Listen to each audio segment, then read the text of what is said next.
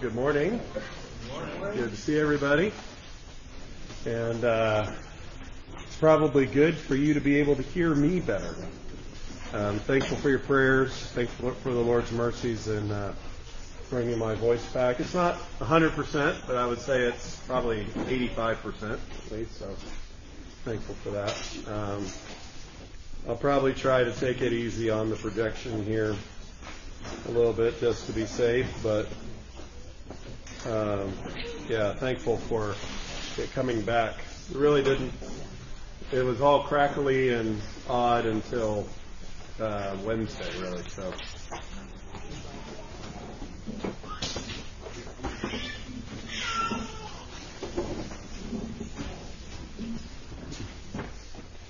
All right, so Will is handing out uh, the handouts, and um, there are really three that are going around. Um, one is the updated version of our review sheet that now has questions one through six on them. Um, we'll go over those uh, once here shortly. Um, the second one is the handout for today, which this is going to be probably a two-part um, discussion on these questions, on questions seven and eight, because we're going to be not even making it through all of question seven here uh, this morning. It is a meaty question. And um, then the last one is I went ahead and made a word search. And I know some of the girls in the back there that were in my membership class, we did word searches. Their eyes are probably like, oh, yeah, are any of these new beyond the ones we talked about before? So, um, anyhow, uh, but if y'all and, and, kids, if you would like to use it, please feel free. And uh, as I mentioned, even the older kids, the adults, uh, sometimes you enjoy that as well. So feel free. And if we need more copies, we can make some. All right. Well, let me go ahead and open this up with a word of prayer. Our gracious God and Heavenly Father, Lord, we thank you for this Lord's Day. We thank you for uh, this hour where we can study your word and learn more about you and your attributes, our great God.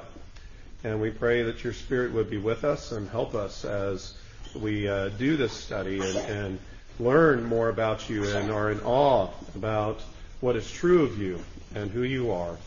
And uh, we pray these things in Christ's name. Amen. All right, well, let's uh, start with our review page. And so I'll go ahead and ask the question, and then we'll say the answer together. Okay? Question one What is the chief and highest end of man? Man's chief and highest end is to glorify God and fully to enjoy Him forever. Question two. How doth it appear that there is a God? The very light of nature in man and the works of God declare plainly that there is a God, but his word and spirit only do sufficiently and effectually reveal him unto men for their salvation. Question three. What is the word of God? The Holy Scriptures of the Old and New Testament are the word of God the only rule of faith and obedience. Question four. How doth it appear that the Scriptures are the Word of God? The Scriptures manifest themselves to be the Word of God by their majesty and purity, by the consent of all the parts and the scope of the whole, which is to give all glory to God, by their light and power to convince and convert sinners to comfort and build up believers unto salvation, but the Spirit of God bearing witness by and with the Scriptures in the heart of man is alone able fully persuaded in that they are the very Word of God. Question five. What do the Scriptures principally teach? The Scriptures principally teach man is to believe concerning God and what duty God requires of man. Question six What do the Scriptures make known of God? The Scriptures make known what God is, the persons in the Godhead, His decrees, and the execution of His decrees. All right, very good. So, as we consider uh, question seven now this morning, um, we are going to be looking at the attributes of God. And if you look at your handout there, and you can uh, uh, pull that out and put it up front. Question seven, again, I'll ask the question. Let's say the answer together. What is God?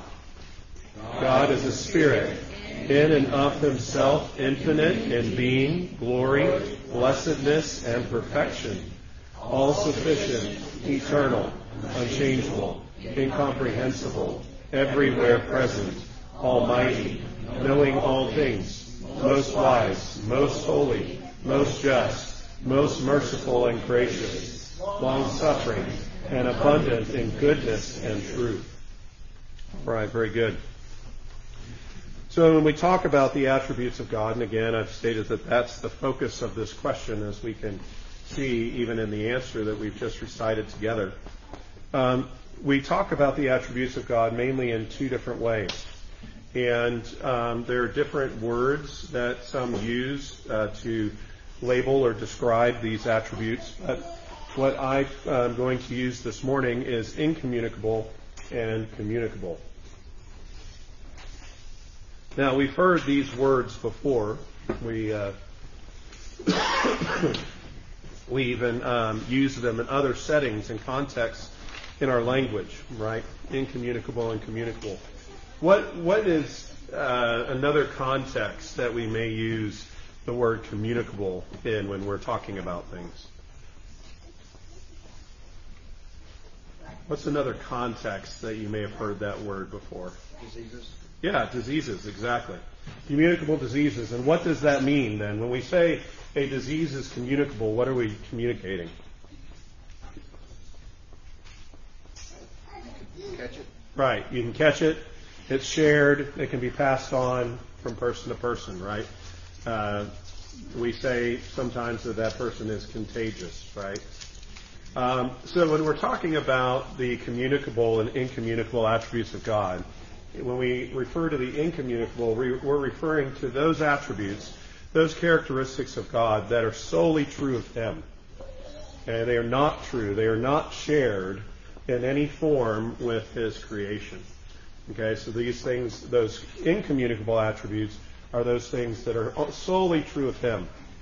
Um, and the communicable attributes, on the other hand, are things that the Lord shares in some form with His creatures, right? That He gives to us, um, not in an identical form, in the same uh, sense that He possesses them. For example, and we'll talk about this more when we get to it um, in particular, but um, when we say that the Lord is most wise, right?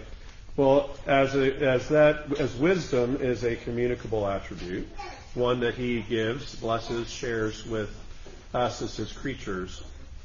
Um, it is not that He shares it, and so that then therefore we also are most wise. No, He is the only most wise, but He does share uh, and give the gift and attribute of wisdom to us as His people, okay, and to and to His creation of man. But what I would like to do here this morning is I'd like to start off with the incommunicable attributes of God, um, primarily because that's where the catechism begins. And, um, and so we start off with God in regards to his being. Okay, and we, and we see that the first that is focused on there is that God is a spirit. God is a spirit. Let's turn to John 4.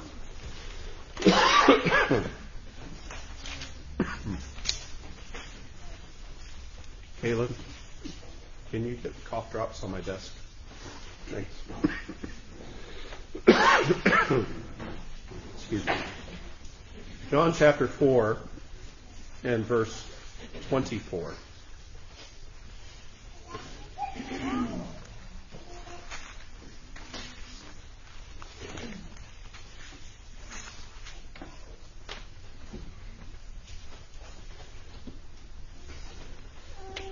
John chapter 4 and verse 24, and in fact, let's back up to uh, verse 23. Who can read that? Who has it? Okay.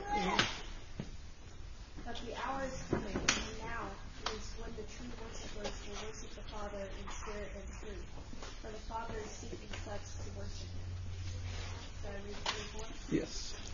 God is spirit, and those who worship him must worship in spirit and truth. Okay. God is spirit, and those who worship him must worship him in spirit and in truth. Okay, so we see the, the connection here, right, between God and his being and also then what he orders and ordains in terms of the worship that he requires of us as his people.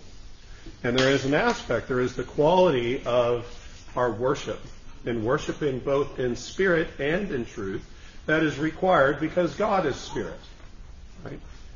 Because God is spirit, regard, and it, and it is um, because what is true of him in his being.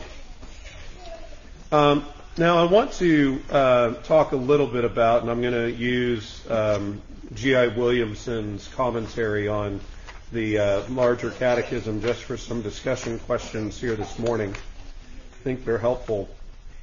When we say that God is a spirit, and when the scriptures say that, when Christ has said that about himself, what what is he referring to there? What does that mean when we say that God is spirit?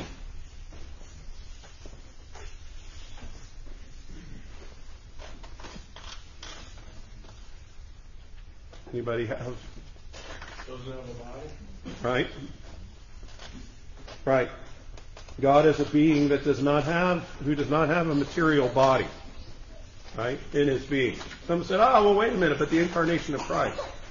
Yes, but God in his being, the Spirit. Right? In his being on Spirit. Yes, it is true that Christ came in the fullness of time and took on flesh. And he continues to be in the flesh right? Even as he has ascended and is seated at the Father's right hand. But in his being, God is spirit. He is a different being and sort of being than we are. But when we say God is spirit, that is describing that uh, true quality of his. But do we know of other spirits that the Lord has created? Is he the only spirit? Heather, and I just gave you the answer. Right? The Holy Spirit, third person of the Trinity.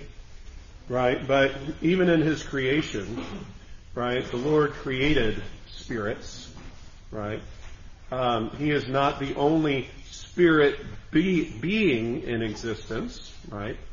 He created angels. Right? He created other spirits, um, both elect and fallen angels. Um, and so, but we see that uh, when we're talking about God as spirit, um, G.I. Williamson makes a good point here. He says, why should we say God is a spirit instead of saying that God is spirit as the Christian science, uh, Christian scientists do? And he gives two reasons. One of which is, is that God is not the only spirit that exists. Right? But the second is, is because God is a person. We say God is a spirit instead of God is spirit for the latter way of speaking seems to imply disbelief in God's individuality and therefore also disbelief in his personality. But it is important that we understand that God is spirit. Um, we also then need to understand that God in his being is infinite. And we see that in the next quality in the catechism. God is infinite. Let's turn to uh, Exodus 3:14. And if somebody else could grab Job 11, 7 through 9.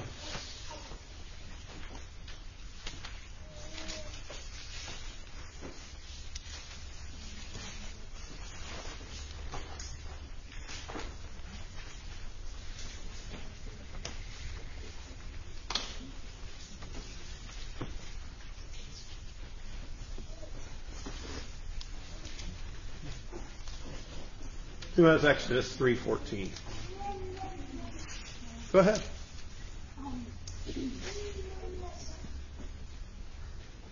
God said to Moses, I am who I am. And he said, Say this to the people of Israel I am has sent me here. Very good. So I am who I am, right? Uh, God is the self-existent one. There has never been a time where God was not. Right?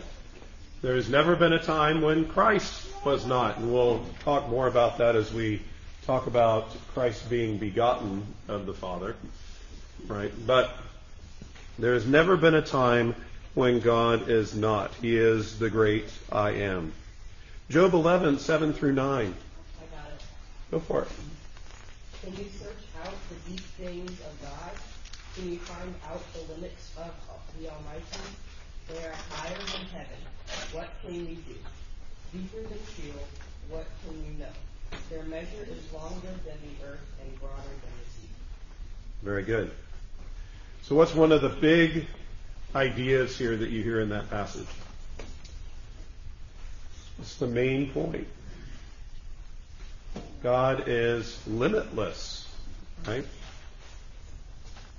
You can't be on a quest to search out the end or the beginning of God and find it. Because you won't. You can't. He's infinite in his being. Which is really this this quality, along with the others, uh, well, all of them in the incommunicable attributes and and even those these four that uh, specifically the divines list out him being infinite in and glory, blessedness, and perfection as well. Um, his infinitude blows our minds, right? Because we we can't comprehend that. We are finite creatures. We are within time. We we, we can't we, we can grasp the, and understand with awe because of the Spirit's work the the reality of God being beyond time, having no beginning or end. Um, we, we can grasp that conceptually, but beyond that, it's very difficult for us to, to really and, and, truly fully understand. Um, but we do uh, have great awe and praise Him for that reality. He is limitless. Psalm 145. Psalm 145, and I'll read verses 2 and 3. Every day I will bless you, and I will praise your name forever and ever. Great is the Lord, and greatly to be praised, and his greatness is unsearchable. Okay? Unsearchable. Again, we can't search it and, and find the, the bounds to it. Um, he is infinitely great. But he is also infinite in glory. Let's look at Acts chapter 7, verse 2.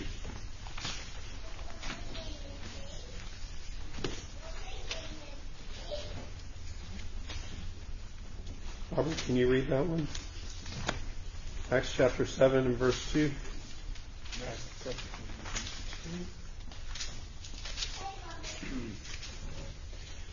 And he said, Brethren and fathers, listen, the God of glory appeared to our father Abraham when he was in Mesopotamia, before he dwelt in Haran. Good. He is the God of glory. He is the God of glory, and his glory knows no bounds.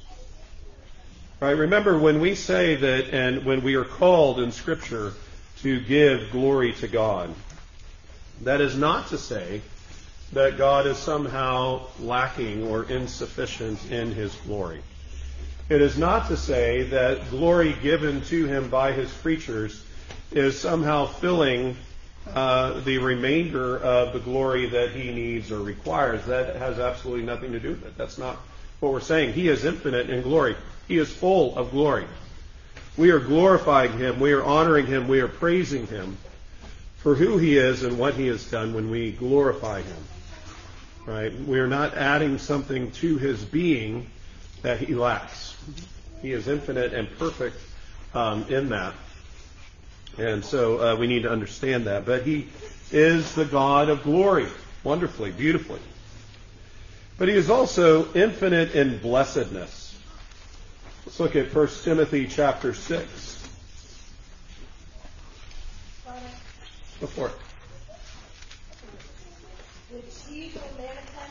his own time, he who is the blessed and only King, the King of kings and Lord of lords. Very good. Yep, he who is the blessed and only potentate, King of kings and Lord of lords. How many of you have thought, and you don't need to embarrass yourself by raising your hand, but think about it. How many of you have thought about Christ, or and, excuse me, about the triune God, even in his being, being infinite in blessedness? Right? Paul, over and over again in his epistles, says what? Blessed be the God and Father of our Lord Jesus Christ. He, he ascribes blessing to God. Um, we are to do the same. You know, he, he made such a statement uh, to the Ephesians, you know, for example.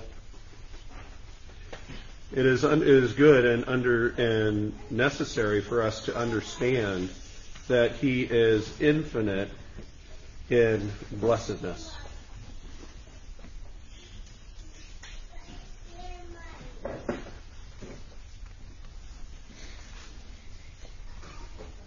I'll read and ask the question here.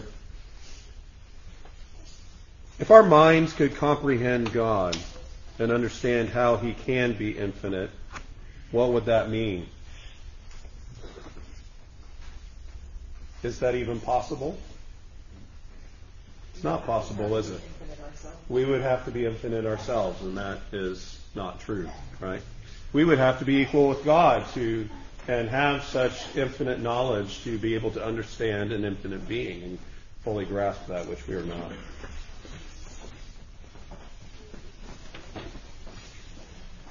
All right, very good.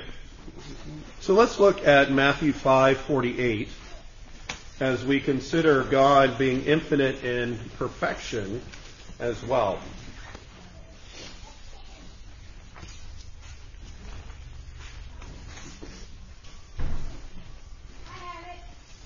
Go for it. You therefore must be perfect as your heavenly Father is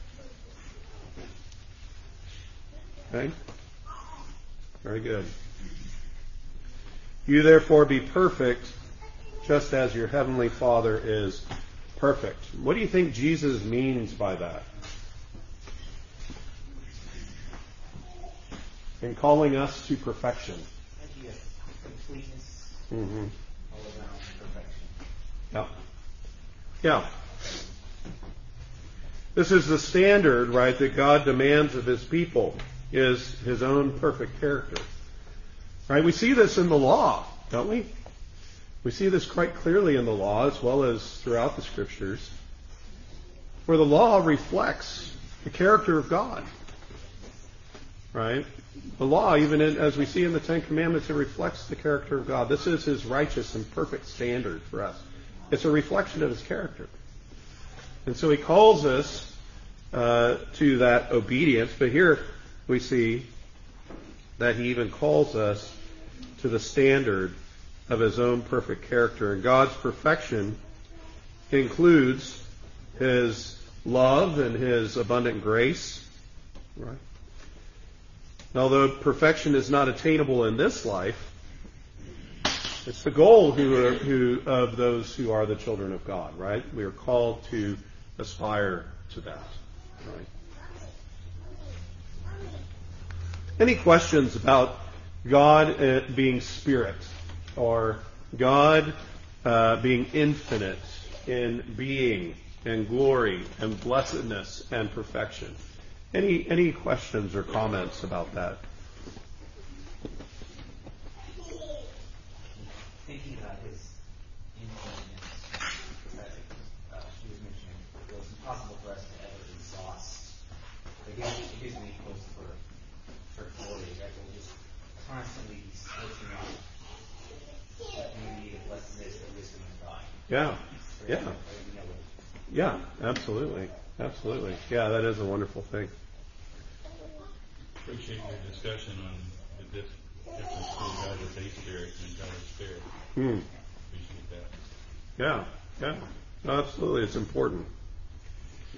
It's important. All right, well, let's talk about his all sufficiency. Again, the passage that was read before Exodus 3:14. And by the way, as we go through these attributes, you're going to see some overlap in the proof text and the passages um, on some of these different char- uh, characteristics and attributes. Exodus 3:14 is the first time we see a repeat in that, and that his all sufficiency, or what we refer to as his aseity. It's good for you to know that when we, if you ever hear or you read in a theological article, um, and you you read that somebody says God is a se, that's one word, a s e, right? That he is a se. It's referring to his aseity, his self-sufficiency, his independence from the creation, right? Exodus 3:14 where God declares himself to be the great I am. That's a great proof text again for that, right? It's a proof text for his being infinite in his being, that he always has been and always will be. Um, there is never a time that God is not, but it's also proof of his being self-sufficient. He is in no need of his creation, right? Create, his creation is not fulfilling a void, or filling a void. Let's look at Genesis 17, if somebody can grab that, and also Romans 11.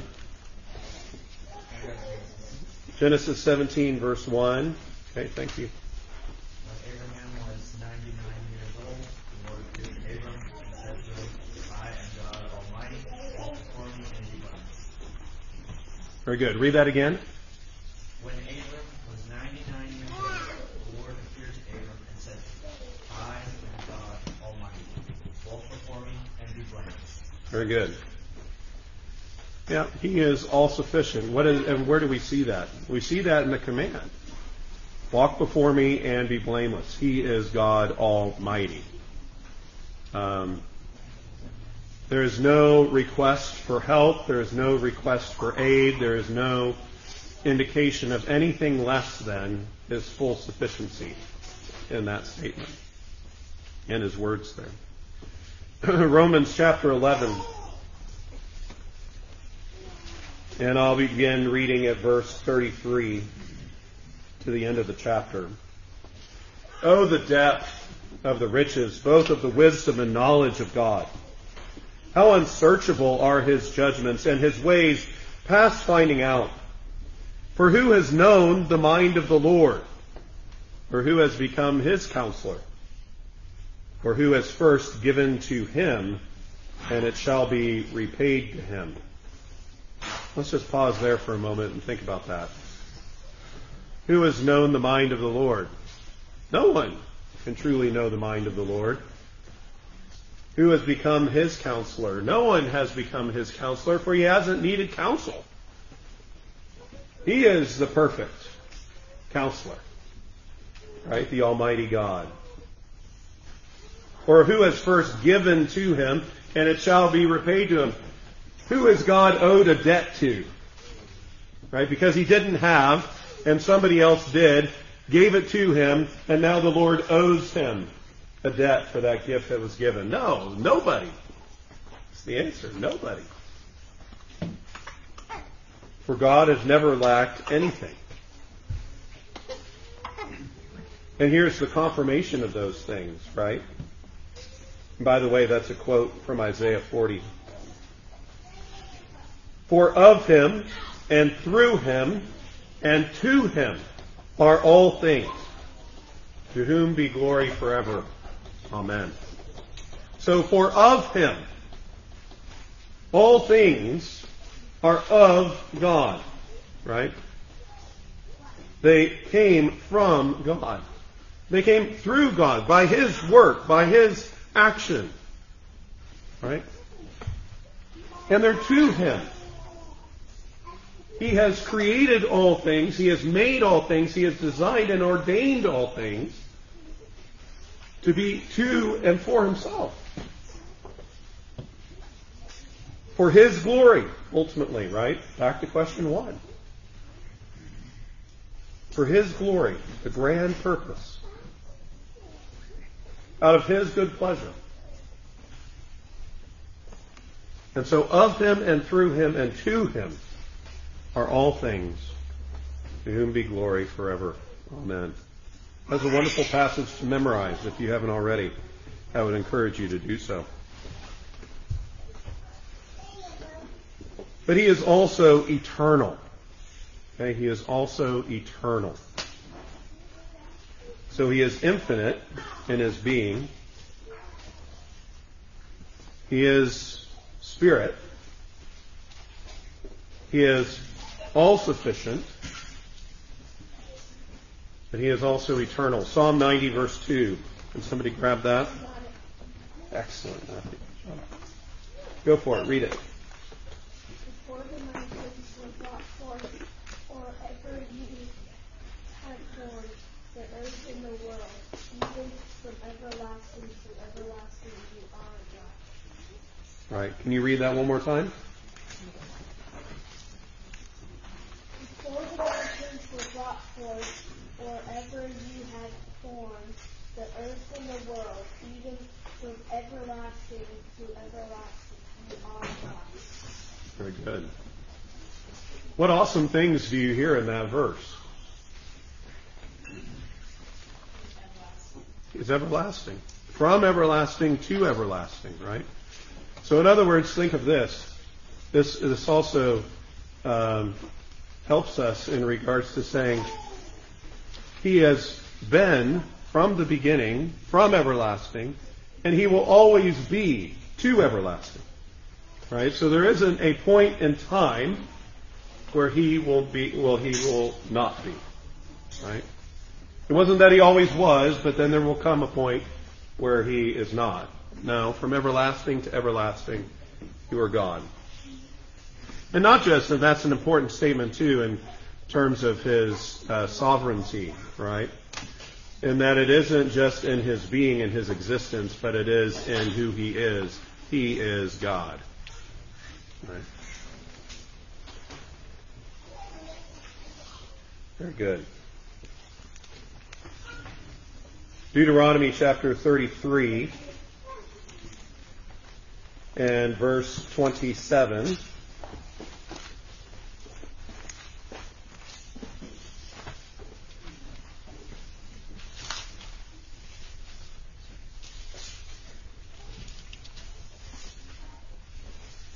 I'll back up to verse 26.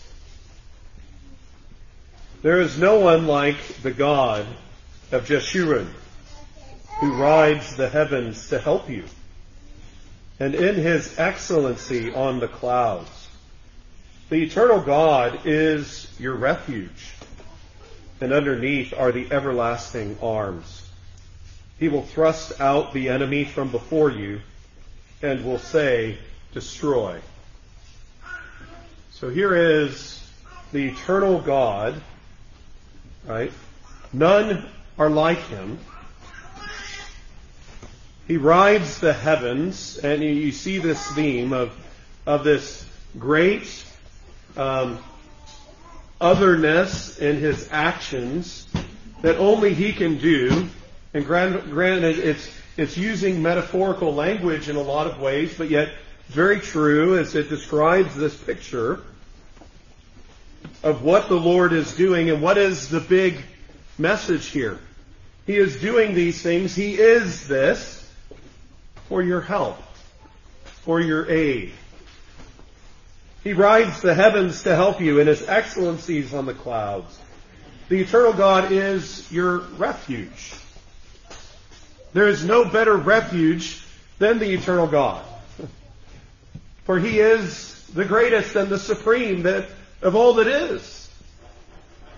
There is none better you know, many ways as you read this passage, read the other passages in Psalms and elsewhere where it talks about the Lord being our refuge, and let this influence your praise and adoration and awe of God as your refuge. For he is the eternal God who is your refuge. And underneath are the everlasting arms. The everlasting arms. Arms language in the scriptures describes what about God? What do you commonly hear? And how does God, uh, what is God describing when we hear about his arms or even his hand? Right? Anthropomorphic language here. What, what is, what is he communicating to us? He is holding us. Holding us, yeah. There's nothing too big for him. Right. Nothing too big. Power. Yeah, absolutely. Power, might. Right?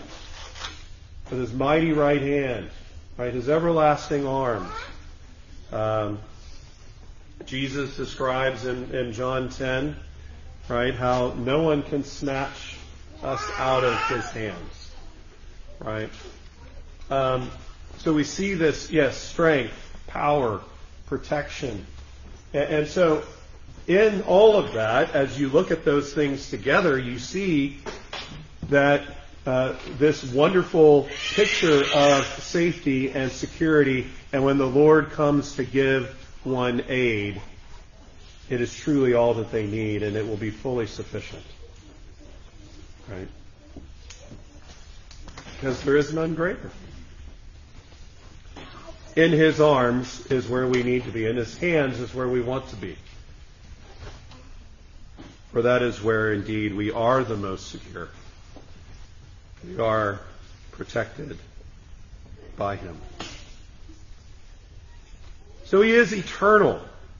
He is eternal.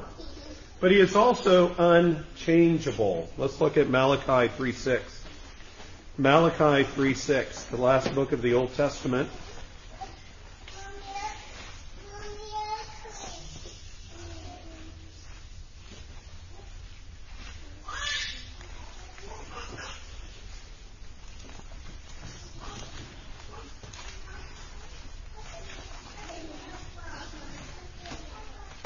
I hope as we go through these things, you're encouraged and blessed, not only this morning, but also in the questions and answers that have been leading us up to this point. And it's really showing us many details and, and, and showing us God and His revelation, but now showing us God Himself, right? And we should awe and wonder at these truths, right? That give us great joy, give us great comfort and assurance and confidence um, in Him. But He is unchangeable, Scripture teaches us, which the theological term for that is immutable. Immutable. There's been some uh, debate that has been going on and even some concern in some circles that some have been trying to promote that God is mutable in some aspects of how he relates to his creation. And uh, that is not true. He is immutable. He doesn't change. Let's look at Matthew, or excuse me, Malachi 3:6. Who has that? I got it. Very good. For I am the Lord, I do not change. Therefore you are not consumed with Very good. Very clearly there from the words of the Lord himself. I am the Lord, I do not change. I, I do not change. How do the folks talking about changing deal with the last chapter being consumed? Ask the question again. How do the folks who are promoting that he is mutable deal with the last half of that? That's why you're not consumed, because I don't change. Yeah. No, that's a great question. Um, and some of the discussion in the debate, and this is something that we can go into in another day, but is more about Christ and his incarnation and how he relates to man, right? Um, but the bottom line is is that he does not change, um, and uh, so. But yeah, very good point. Therefore, you are not consumed, right? Because of the immutability of God. Um, that is the reason for the outcome and what has happened, right? As he communicates to the sons of Jacob. And the unchanging, the unchanging nature of God is a wonderful thing. right, is a is a wonderful point of knowledge and comfort. That the Lord is consistent from beginning to end. Right? The writer to the Hebrews says what? Jesus Christ is the same yesterday, today, and forever. We can trust, we can rest in our God, knowing that He isn't some unpredictable or unpredictable being that just shifts and changes and then things drastically change uh, in an unpredictable way. No. The Lord is the same. He doesn't change. He never has, and He never will.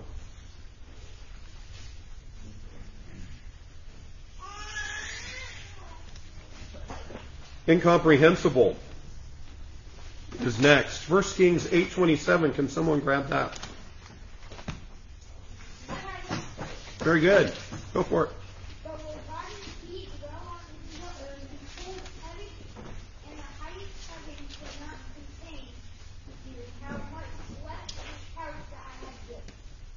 Very good. Read that one more time. Read it loud. But will God's feet dwell on the earth before heaven and the highest heaven cannot contain you how much less this house that I have built. Very good. Yeah, so the Lord and being his being contained, right? And not being able to be contained is in view there. Psalm 145, again, is one of the proof texts here.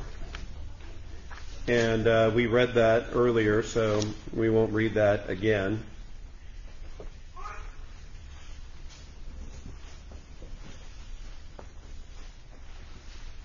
But he is also everywhere present.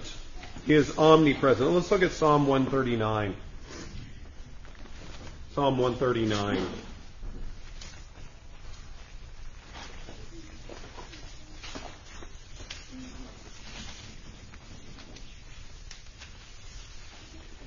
By the way, on incomprehensible there, Romans 11:34 is a typo. I'll correct that. The Psalm 139.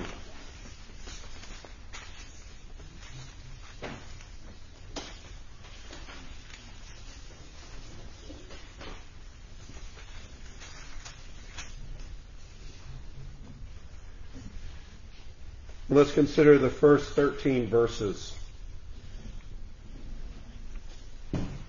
For the chief musician, a psalm of David, Lord, you have searched me and known me. You know my sitting down and my rising up. You understand my thought afar off. You comprehend my path and my lying down, and are acquainted with all my ways. For there is not a word on my tongue, but behold, O Lord, you know it altogether. You have hedged me behind and before, and laid your hand upon me. Such knowledge is too wonderful for me. It is high. I cannot attain it. Where can I go from your spirit? Or where can I flee from your presence? If I ascend into heaven, you are there. If I make, if I make my bed in hell, behold, you are there. If I take the wings of the morning and dwell in the uttermost parts of the sea, even there your hand shall lead me, and your right hand shall hold me. Let's stop there for a minute. Who was, a quick trivia question, who was a man in the Bible who thought that he could escape God's presence? Jonah, somebody said? Yeah. Somebody say somebody else? Uh, Adam, Yeah. Yeah. Adam did that. How did he do that? Trying to hide from God, right? Yeah. Jonah is a good one, right? He fled from God. He tried to run from him, um, thinking that he could somehow make it, um, thinking that the boat would be sufficient um, to free him from the call of the Lord, right? But the Lord convinced him otherwise. But in verse 11, we go on, If I say, Surely the darkness shall fall on me, even the night shall be light about me. Indeed, the darkness shall not hide from you, but the night shines as the day. The darkness and the light are both alike to you. So notice that even in darkness, if we were to say, oh, we can hide from people in darkness, and people do that, right? We can hide from people in darkness. Maybe, maybe I could hide from God in the darkness. Oh no. Night and darkness, uh, light and darkness are the same. Uh, light to the Lord. It makes no difference. You can't hide. Right? For you formed my inward parts. You covered me in my mother's womb. So the Lord knows all. He knows us in the most intricate parts of our being. He, he, he made and He formed those intricate parts. He, he put them together piece by piece, atom by atom, um, and, and knit us together. He knows all of these things. He knows our thoughts. He knows our whereabouts. He knows our intentions, right? And, and so as David reflects on this, his mind is blown. It is a wonderful thing to him. It is such a high thing to think that God is everywhere present. He is omnipresent. And so even we need to be thinking of that in every aspect, but even in the aspects of when we wrestle with sin, don't we? Because sometimes we think that if we're behind closed doors, or we're in our closets, or we're doing something and nobody else can see us, we're clear. We can give in. Nobody can see or find out. Nobody will know. But God knows. God sees exactly what's going on.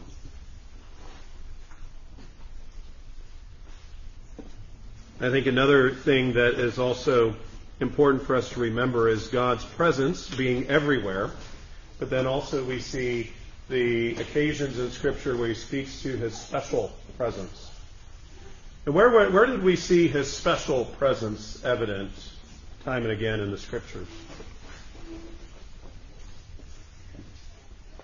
His special presence. We could go back to the garden, but yeah, go ahead, Travis.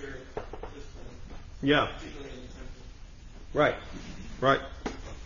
Yeah, you could you could see even if you walk back to the garden, you could see God, and He walked with Adam in the cool of the day, right? His special presence there. We see even in the early formations of His people and and of Israel, we see um, as they were in the wilderness, how is He present? By a pillar of cloud by day and a pillar of fire by night. In the tabernacle, that kind of roaming and, and uh, transportable, movable uh, sanctuary of God. His special presence dwelt there. That's what tabernacle means. It's a it's a dwelling of the Lord with His people. Uh, when Scripture speaks of Him dwelling, it's really Him tabernacling, right, with His people. We see that in Solomon's temple, of course, Holy of Holies, special presence there. No one could enter except for the high priest uh, once a year to make the sacrifice. And um, his special presence was with his people. And now, where do we see his special presence here today? Within us. We are the temple of God. The Holy Spirit dwells within us. And so, yeah, Travis is right. The place where his Spirit dwells, all right, is where we see his special presence. Although we know that beyond that, he is everywhere. He is everywhere. And so, it is a wonderful thing. It's a, there's a, a covenantal aspect and nature to the presence of God and his special presence with his people. Right? Because he is everywhere. But in his good pleasure, he has uh, determined and decided and decreed to have that special presence with us. To come and be amongst us, to be with us, and we know that he will never forsake us or leave us. All right. Um, the last one we'll look at here this morning is him being almighty, which is really speaking about his omnipotence. If somebody could grab uh, Revelation 4 8. And another Matthew 10, uh, 19 26. I have Revelations. Very good. Go for it. And the four living creatures, each and the four living creatures, each of them with six wings, are full of eyes all around and. And day and night they never cease to say, Holy, holy is the Lord God Almighty, who was and is and is to come. Very good. Holy, holy, holy is the Lord God Almighty.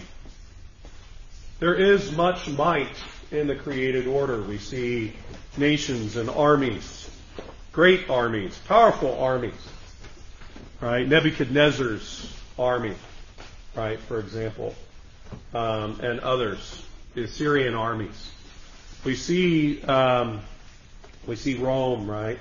Power of Rome and others. But but we see God as being almighty.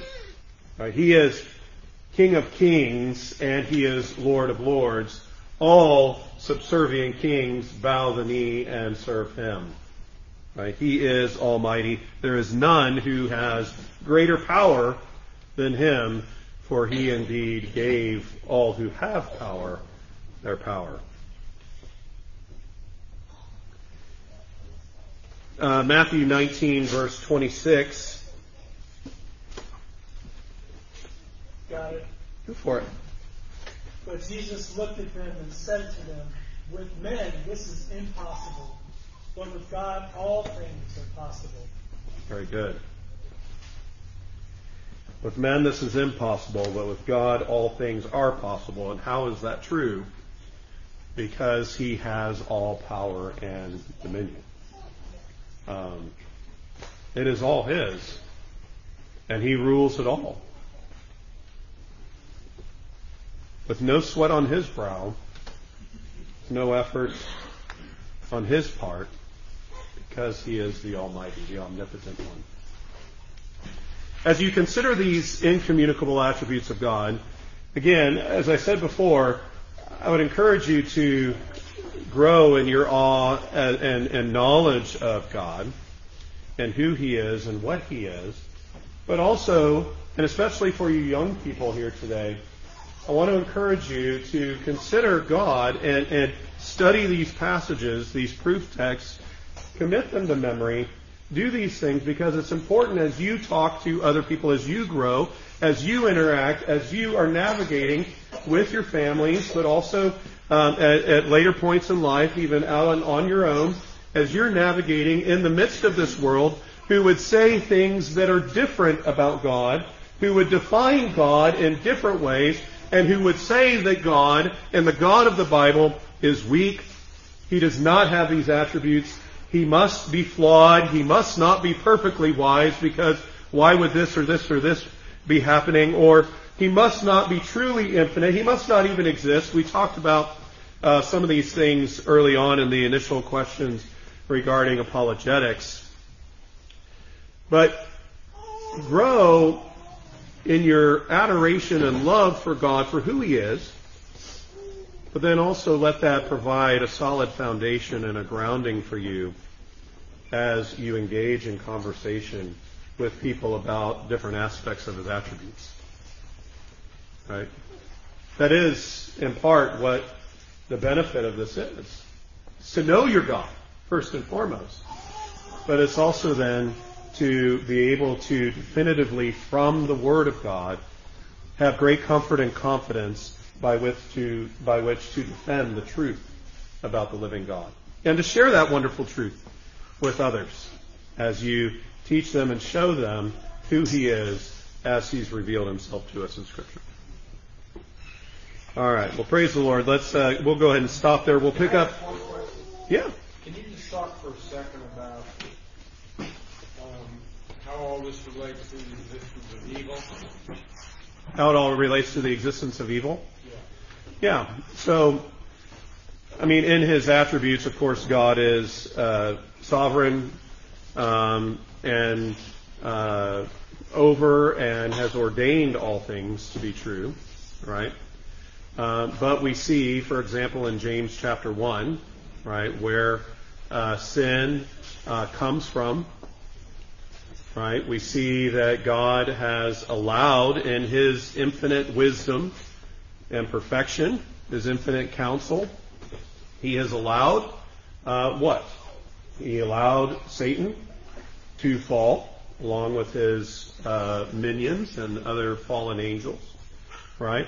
He has allowed uh, different things to occur. He uh, he created Adam and Eve. He created man with um, the ability, although they were created perfect in perfection, and he gave them the call and the command to perfect and personal obedience to him.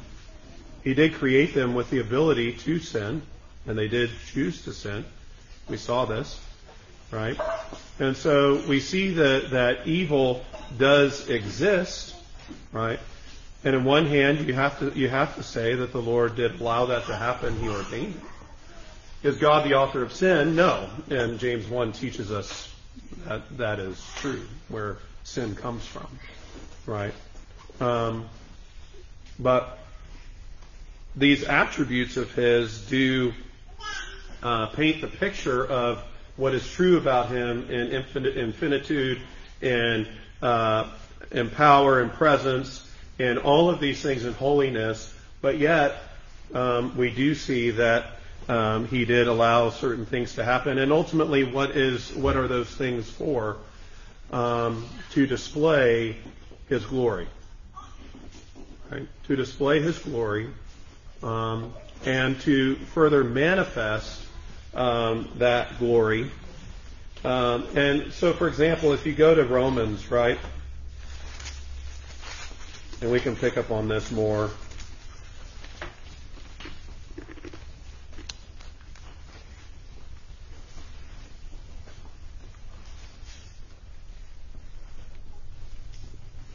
Romans chapter 9. In verse 14, right? What shall we say then? Is there any unrighteousness with God? Certainly not. For he says to Moses, I will have mercy on whomever I will have mercy, and I will have compassion on whomever I will have compassion. And so then it is not of him who wills, nor of him who runs, but God who shows mercy.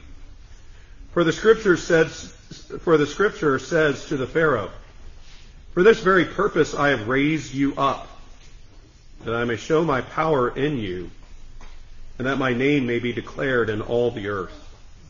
Right, we see that that verse is a good example of why why did God allow sin to enter into the world? Why, did God, why does God allow evil to exist? Well, to show His glory, to show His power, that His name would be declared in all the earth. Right? He you see that in an example specifically Pharaoh. Um, it goes on, therefore, he has mercy on whom he wills, and on whom he wills he hardens. You will say to me, why does he still find fault? For who has, re- who has resisted his will? But indeed, O man, who are you to reply against God? Will the thing formed to him, uh, formed, say to him who formed it, Why have you made me like this? Does not the potter have power over the clay? From the same lump to make one vessel for honor and another for dishonor. And of course, we know that this is going into the doctrine of election as well, right? But what if God, wanting to show his wrath and to make his power known, we see this again, endured with much long sufferings the vessels of wrath prepared for destruction, that he might make known the riches of his glory on the vessels of mercy. So we see this, we see this contrast. And we see the presence of evil, yes, and we see what people refer to as the problem of evil, but we see that why is it there? Well, ultimately, it's regarding his glory, and that he may make the riches of his glory known on the vessels of mercy. We see here specifically in this in these verses, which he has prepared beforehand for glory. And he goes on. So I would say, I mean, that's a very short answer and only partial, but I would say that ultimately, um, that's why we see evil in existence, that He's allowed it, He's ordained it for His purposes. But in part, to see and to show His power, His goodness, His mercy on the vessels of honor. And to have that, that, that contrast uh, to be more clearly evident. I would say is a big piece of that answer. It's not a full answer, but a piece of that answer. Anybody else, anybody else have any other questions? All right, let's go ahead and pray. Our gracious God and Heavenly Father, Lord, we thank you for your mercy to us. We thank you for condescending to us and revealing yourself to us in the pages of Holy Scripture. We pray that you would uh, be pleased to write these words in our heart to encourage us in the knowledge of who you are, even in your being. What is true of you? What is true of your character? That we would praise you, that we would worship you even more wholeheartedly with such knowledge, and that you truly would receive all the glory for all that you have done, all that you are doing, and all that you promise to do. In Christ's name we pray. Amen.